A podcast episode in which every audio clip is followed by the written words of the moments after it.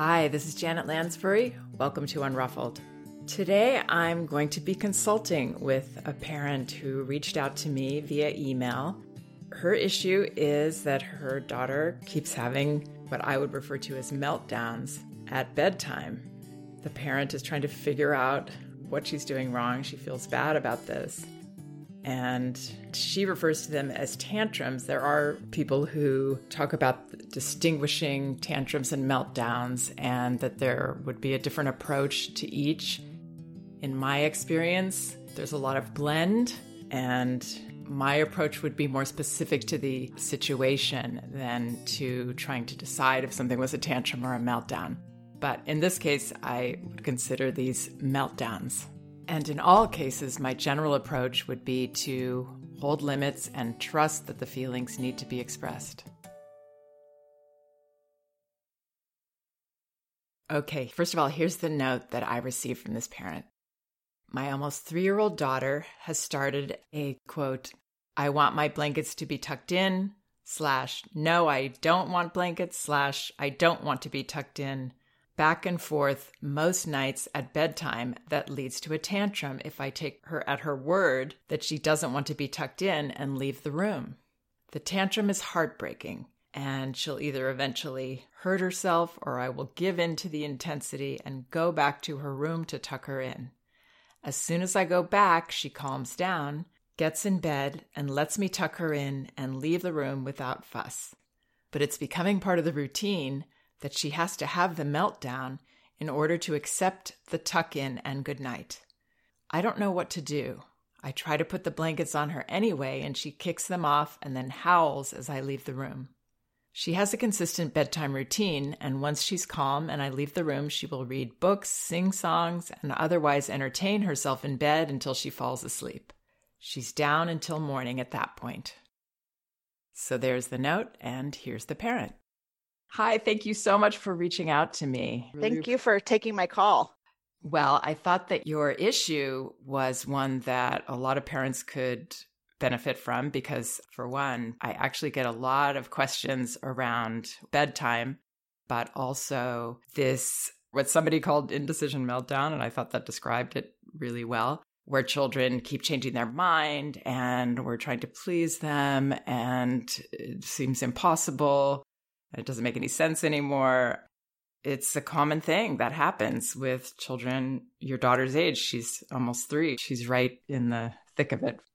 Let's hear a little about what feels most urgent right now, and then we'll go over your situation and see what we can do. The pieces that I'm struggling with, and I realize I'm not being consistent with her, which I think is a problem but I really think that I could be consistent if I just felt like I knew the right answer of what to actually do in these moments. But I feel like there's two competing things with this specific set of tantrums that my daughter is having. One is, you know, I've read some of your comments around this indecision behavior, and it's like, okay, you're having a hard time making a decision right now. So I'm going to help you, or I'm going to make the decision for you. But in this case, she's physically resistant to the quote unquote decision. And so it's not exactly the same as my being able to kind of grab her and help her put on her shirt, which at the end of the day, we accomplish actually getting her shirt on. And so that part feels very confusing for me. And then the second part that feels very confusing is I'm a huge believer in staying near for the tantrum process. That's worked so, so well with my daughter up until this point. And yet now we're at bedtime. These feel like stalling tactics. I'm trying to leave the room and she starts having the tantrum. The indecision for me is do I continue to leave the room or do I stay because it is a tantrum, but the tantrum then gets her what she wants, which is she doesn't want me to leave the room. And it's new enough behavior that I just find myself frozen in indecision, or worse, she's in her room crying and screaming. I'm in my room crying because I don't know what to do. Aww. And so it just feels like I just feel like I don't know what to do. Oh, I'm sorry. That's not fun. It's not a fun way to end the day. So, the most important thing I want to help you with is the perspective to see what's actually going on here. That is something I talk about a lot and it's really the key to everything because I can say say this and do this thing, but if you have the perspective or a more accurate perspective, then you will know what to do. So if we see this as like, oh my gosh, I'm failing here and I can't please her and I don't want to leave when she's upset and I'm you know, a bad mom and now we're sad, that's because of the way that we're seeing it. The way that I would like to help you see this is this is actually a gift that she's venting these feelings before she goes to sleep. What I loved about your story is that it's so succinct in a way and it's so unreasonable. Sometimes it can seem more reasonable what they're asking for, and it's easier for us to get stuck in it. But this, the indecision about being tucked in, makes absolutely no sense at all. It's totally unreasonable. And therefore, we know this is not about being tucked in or not. It has right. nothing to do with that. It's not the blankets. It's not the blankets or what you're doing. And that's important to know. It's not the choices you're making there. It's something that is inevitable and actually really healthy that we should probably all do, uh, especially lately, have a uh, release of all the stresses of the day. And maybe there were other times during the day I want to talk about that. But if there's anything left, then she's got this healthy, healthy, healthy instinct to spill it, to vent it, to express it and get it out of her body so that she can relax and do those wonderful things, singing songs, reading her books. That's so beautiful that she can center herself. But she's showing you that she can't actually do that until she clears this. She can't do it until this experience happens. So if you could go into this seeing like, wow, this is such a healthy gift that she's getting it out so she can sleep really, really well.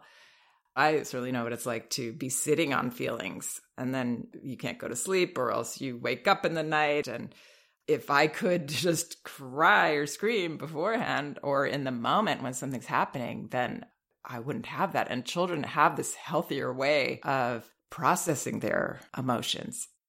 So first of all, seeing this as this inevitable thing that has nothing to do with you and everything to do with her doing something healthy, then you're going to feel differently about it. And you're going to kind of welcome this way that she has found to get herself triggered into venting, which is it's about the blanket and you tucking her in and da, da, da, Yeah. But that's just a tool that she's using unconsciously to be able to vent. So now you can go into this saying to yourself, okay, she's probably going to do this thing. And maybe she can do it with you if you're seeing it this way, if you're welcoming it, which is, I know what you would prefer, or maybe not at the end of the day, I don't know, but you say that you would prefer being there for her, which is, of course, we all want to do that. So, anyway, here she is. She's now talking about getting tucked in. So right there, I would say, I would love to tuck you in, my dear. And then she says, No, I don't want you to tuck in, or whatever. Is that what she usually says? Yeah, she she starts kicking the blankets off, and and right. yeah, no, I don't want the blanket. Yeah, so I would stop right there because you're going to see. I mean, or you could make the choice. Yeah, I'm going to try one more time to put it on you, my love. But you could just stop with her kicking it off. And if you were not engaged in, oh my gosh, this is a problem and I got to figure this out, if you weren't so in it with her, if you kind of gave her that emotional space, just taking a step back, maybe she would have the feelings there with you in the room. Have you ever tried that or? I don't think so in terms of stepping back but still staying there when she says, No, I don't want the blankets, and kind of tries to kick them off, I say, Okay, you don't want the blankets. Good night. I'll see you in the morning. And I walk toward the door and it takes until I get to about the door and and open it and she's like, "Oh, she's really leaving. Like like this is really happening." Is when it it will all just kind of full blown come on. But I have not tried okay, you don't want the blankets. No problem. I'm just going to stand over here for a little while and make sure that that's your choice. I don't know if yeah. that's exactly what you're saying, but uh, I haven't tried what that. I'm that is what I'm saying, but I still I wouldn't even say words to her when she's so, you know, in that unreasonable place. She's in a somewhat dysregulated state there. So there's really no point in saying what you're going to do and all that, you know, especially now you've been through this millions of times. Don't say anything. Just say the part about, okay, it's time to tuck you in. Okay, you've done this routine, right? Right. And then, okay, I'm going to tuck you in, my love. Good night. Have a lovely rest. And then she kicks it down. And then just don't say anything. Try to focus on just breathing and relaxing yourself and trusting because when we're saying words like okay i'm going to do this and I, we're still in that fix it mode sometimes without even realizing it you know as if it's a reasonable thing that she's doing you know it's an unreasonable thing so know, you love her and there's no point in getting into well you said so okay i'm not going to do it then i'm going to leave you know that's kind of you just a little bit getting into it on her level, you know, and trying to make sense of it or act like as if it's reasonable. I would be so much higher in the way that you're seeing this and look at it's so unreasonable. I'm just going to let her do her thing. Mm. I do have a worry that if I just back off and stay in the room, that she will start engaging me as if she's not going to sleep. Mm. because on the non-tantrum nights the situation is well i'll just call mom for you know that one more thing that i got to tell you one more thing or i need one more thing in my crib so she has different tactics on different nights quite frankly and to your point probably the tantrum nights are the nights where she just really has something that she can't get over right that she really needs out and so i worry that if i just kind of step back in this moment of indecision and don't move to leave the room, that she will not go into full blown, okay, I'm going to get this out of my system. It will be more like, okay, well, mom's staying. So maybe I don't need to do the things that I do to self soothe to go to sleep because mom's still here as entertainment. Right. Or I'm still going to get engaged with her and pull her into this. So here's how you can feel better about leaving because I know you're not feeling good about leaving. I would tell her earlier in the evening or whenever you're doing dinner, I would mention to her the whole routine, if you haven't done this, of how you're going to go to bed and all the things you're going to do and, and not in a warning tone and then I'm going to leave, you know, but in a matter of fact, and, you know, sometimes you're not sure about your blanket and you don't know what you want, and that's okay. Know, we all feel like that sometimes. Really empathizing with her as a person and you know what? I'm going to say goodnight. And then if you want to yell at me, you know, that's okay. And if you need me to come back, I will. Or however that you want to set it up so that you are writing the script that includes, you'll always come back if she really, really needs you, you know? And you could even put in there in the routine plan if she does these other stalling things, which are just normal things children do that we're going to do the last water and the last hug and how many hugs do you need? And like you know in a way you sort of like writing a contract with her not expecting that she's gonna yeah creating help her create a story but you know her and you know that this might be part of the story your job as a mom is to say goodnight and to mean it and to be done so that she can do her job which is you know have her lovely rest i always present sleep positively, not you got to go to sleep. Like it's this bad thing. Yeah, sleep is a gift. At my age, you really you'll, someday you'll love it. yeah, you get to rest your body, and you're not trying to sell it to her, but just the way that you see it. So write it with her. Write a story with her, and then let her play all the parts she wants to and you play your part and i think what that does at least for me and a lot of parents i've worked with is it gives us permission for those things to happen makes us feel better because we know our child knows. I mean, she already does know because she figured out what you're doing and how you're doing it and she she does know the way that you do things. Yeah, children know everything about us. She knows already what that script is that she's playing with you, but if you actually put it out there openly, it's going to make you feel better, I think. That's a great idea. I I haven't done that in a really long time but I used to do that when we were first establishing like that there is a bedtime routine and she loved hearing about all of the things that were going to happen. I would tell her the whole bedtime routine and then ask her, "Do you do you want me to tell you again?" And she would say yes. We just have had such a solid routine for so long that I I forgot about that tactic. I think it's actually going to help you more than her. I think it's going to make you feel more confident about this. And the other thing is to see it for what it is, which again, it's she's having her therapeutic moment at the end of the day.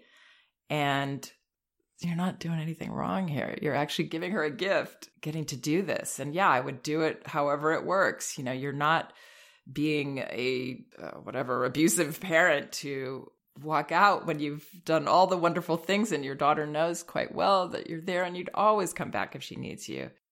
So I would say in the script, I would say, and maybe you're going to want more water, but I'm going to leave. You know, if you do, you know, need to tuck in after a bit, then I will come do that, of course. Then leave that space for her to, to have the feeling. I think it'll make you feel a lot better. I also want to ask what's going on that's different because you said this is a newer thing. And I wonder if there's some stressors going on that are creating the, this need to vent at the end of the day. Anything new happening? That's a great question. So I am pregnant with our second. Who knows subconsciously if she's reacting to that? I do. that way. I, the the other thing that I think is really um, challenging right now is that so she goes to daycare during the week while I work, and she has a nap at daycare. When she's home with me on the weekends, she doesn't have a nap. I notice a dramatic difference on the nap days in terms of her just staying up much, much later in the evening and, and having a harder time, obviously, falling asleep than I do on the weekends where it tends to go much smoother and, and be faster. And according to my daycare provider, my daughter asks for the nap and they don't let her sleep, you know, two hours, which of course she doesn't need anymore, being almost three. And daycare is such a stimulating environment that I do believe that she probably feels it much more acutely needing that nap than when she's home with us on the weekend. And she is, at, for the moment, an only child. and so maybe gets downtime in other ways. And so I do think there is just some legitimate keyed upness that is present during the working week. And then to your point, yeah, this change to her life is coming and she's aware of it. We talk about it and and so she does know that things are going to change. And so I'm I'm I'm sure listening to you that that's part of processing change that's going to happen in her environment. Yeah, and it's not just a little change, it's literally her whole world, which is her parents is changing. The most important aspects of her world are shifting in a big way, and it's very mysterious to a child. They may have seen babies and people with younger siblings, but they cannot fathom what the whole process is going to be like. So that mystery can be frightening for children. They can't get a grip on it. It's mysterious to us as well, but for a child, they don't have those frames of reference for any idea what this is going to be like. So it's a big, big deal. And whenever somebody with a toddler wants to talk to me about behavior, especially if it's recent behavior that's starting, that is the most common thing that Something people sometimes people don't tell me to the end of the call. Like by the way and i think oh my goodness. Maybe but yeah that's it's a, a really good point. It wasn't in my purview because i was thinking okay after the baby comes like i just have to be prepared for the roller coaster right? I have to be prepared for anything goes. I, I have no idea how she's going to feel. I have no idea how she's going to react. I was not necessarily in the mindset of oh she's anticipating this big change. Mm-hmm. and so mm-hmm. maybe that's something she's processing in her mind and her emotions because in my mind it was like oh well it's not here yet. Mm-hmm. yeah. No she's processing it all from the very moment there was a twinkle in someone's eye when someone said something to someone and then yeah she knows. I mean children even if you don't tell them they know. They know something's happening that's different. They feel it. They're so aware and intuitive so it's it's already started. So that gives you more reason to know that she has stress and feelings. It's going to come out in different random ways. Does she have other indecisions?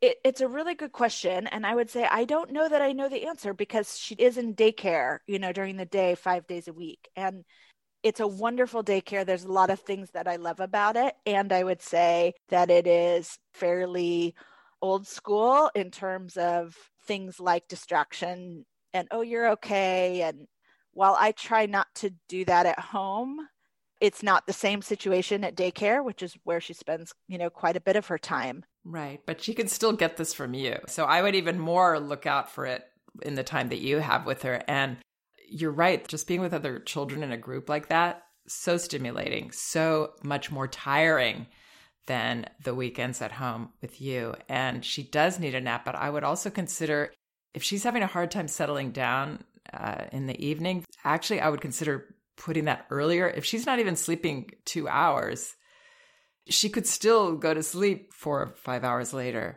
It shouldn't be a thing that this makes her have to stay up so late. You know, the problem is they get overtired at the drop of a hat. Right. And then it's so hard for them, just like it is for us. They're resistant. They don't feel like it. They're getting that second wind. So I would just think about possibly if you could shift everything earlier. A little earlier. And try that. Um, and then now she's processing this emotional journey that's scary and that's underneath everything. Then she's got the challenges of being in care being with all the other children and the other adults taking care of her. So there's a lot for her to discharge. The more you can see it that way, if she pushes limits when she gets home or if she's, you know, grumpy. And what's harder for you is that the more our children are gone, the more we want it to be nice when we're with them. And so I think that's making it harder for you. Totally true. It does. Yeah. It feels like like more of a failure when you feel like you're spending all of your time together fighting instead of working together or or having a having a nice time. So Exactly. But if you could shift this to what I'm saying, which is you can be the place for her to offload. You can be the person, and you already are, but don't get into fights with her. Make your choice as the adult and let her be upset about it welcome her to be upset about it. It's it's a win. I know this is the hardest thing that we all try to do as parents that are following this path is to shift the way we're seeing our child's emotions which come out in behavior and testing and pushing us and you know, stalling and all those things.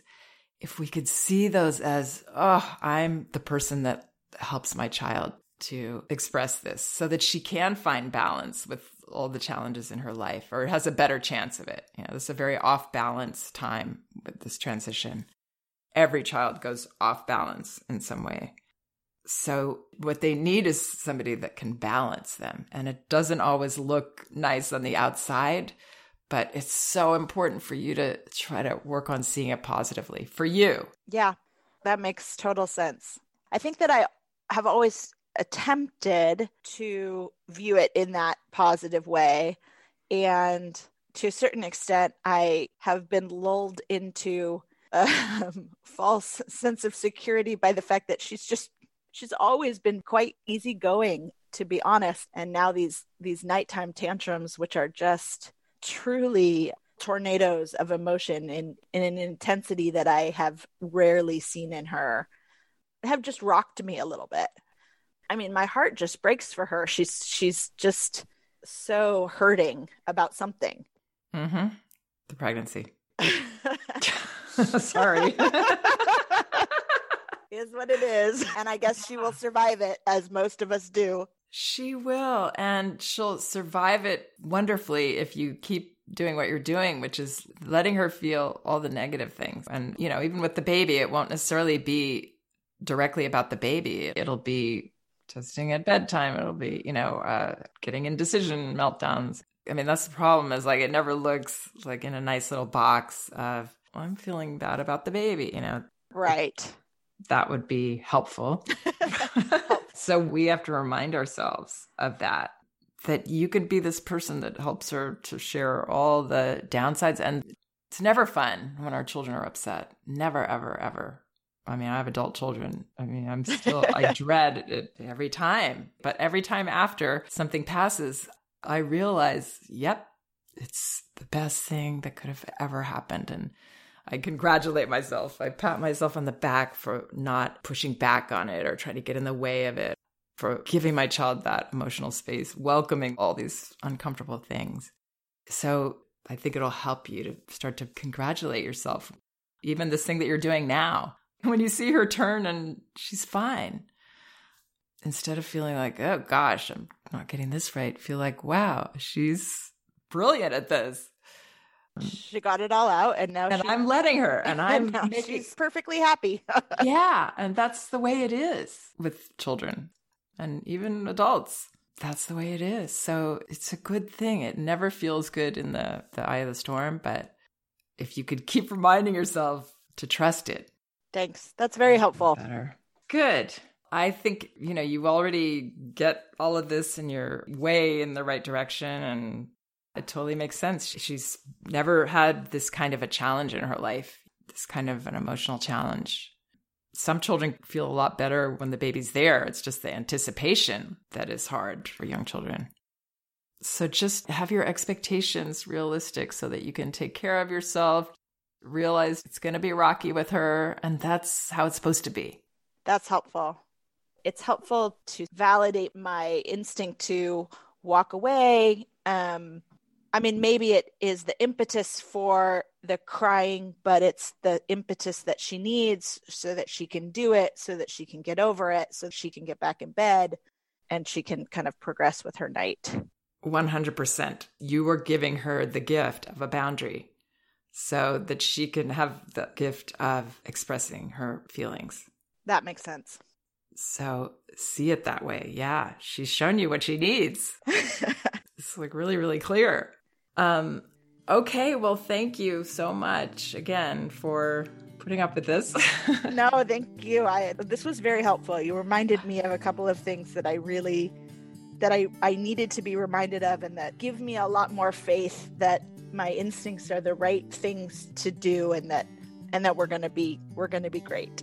Yes, you are. She's gonna be sad. She's gonna be happy, and and uh, yes, your instincts are spot on. Thank you. Thank you very much. So keep trusting yourself. You're doing a great job. Please check out some of the other podcasts on my website, janetlansbury.com. They're all indexed by subject and category, so you should be able to find whatever topic you might be interested in. And both of my books are available in paperback at Amazon No Bad Kids Toddler Discipline Without Shame, and Elevating Childcare A Guide to Respectful Parenting. You can also get them in ebook at Amazon, Apple, Google Play, or Barnes & Noble, and in audio at audible.com. You can get a free audio copy of either book at Audible by following the link in the liner notes of this podcast. Thank you so much for listening. We can do this.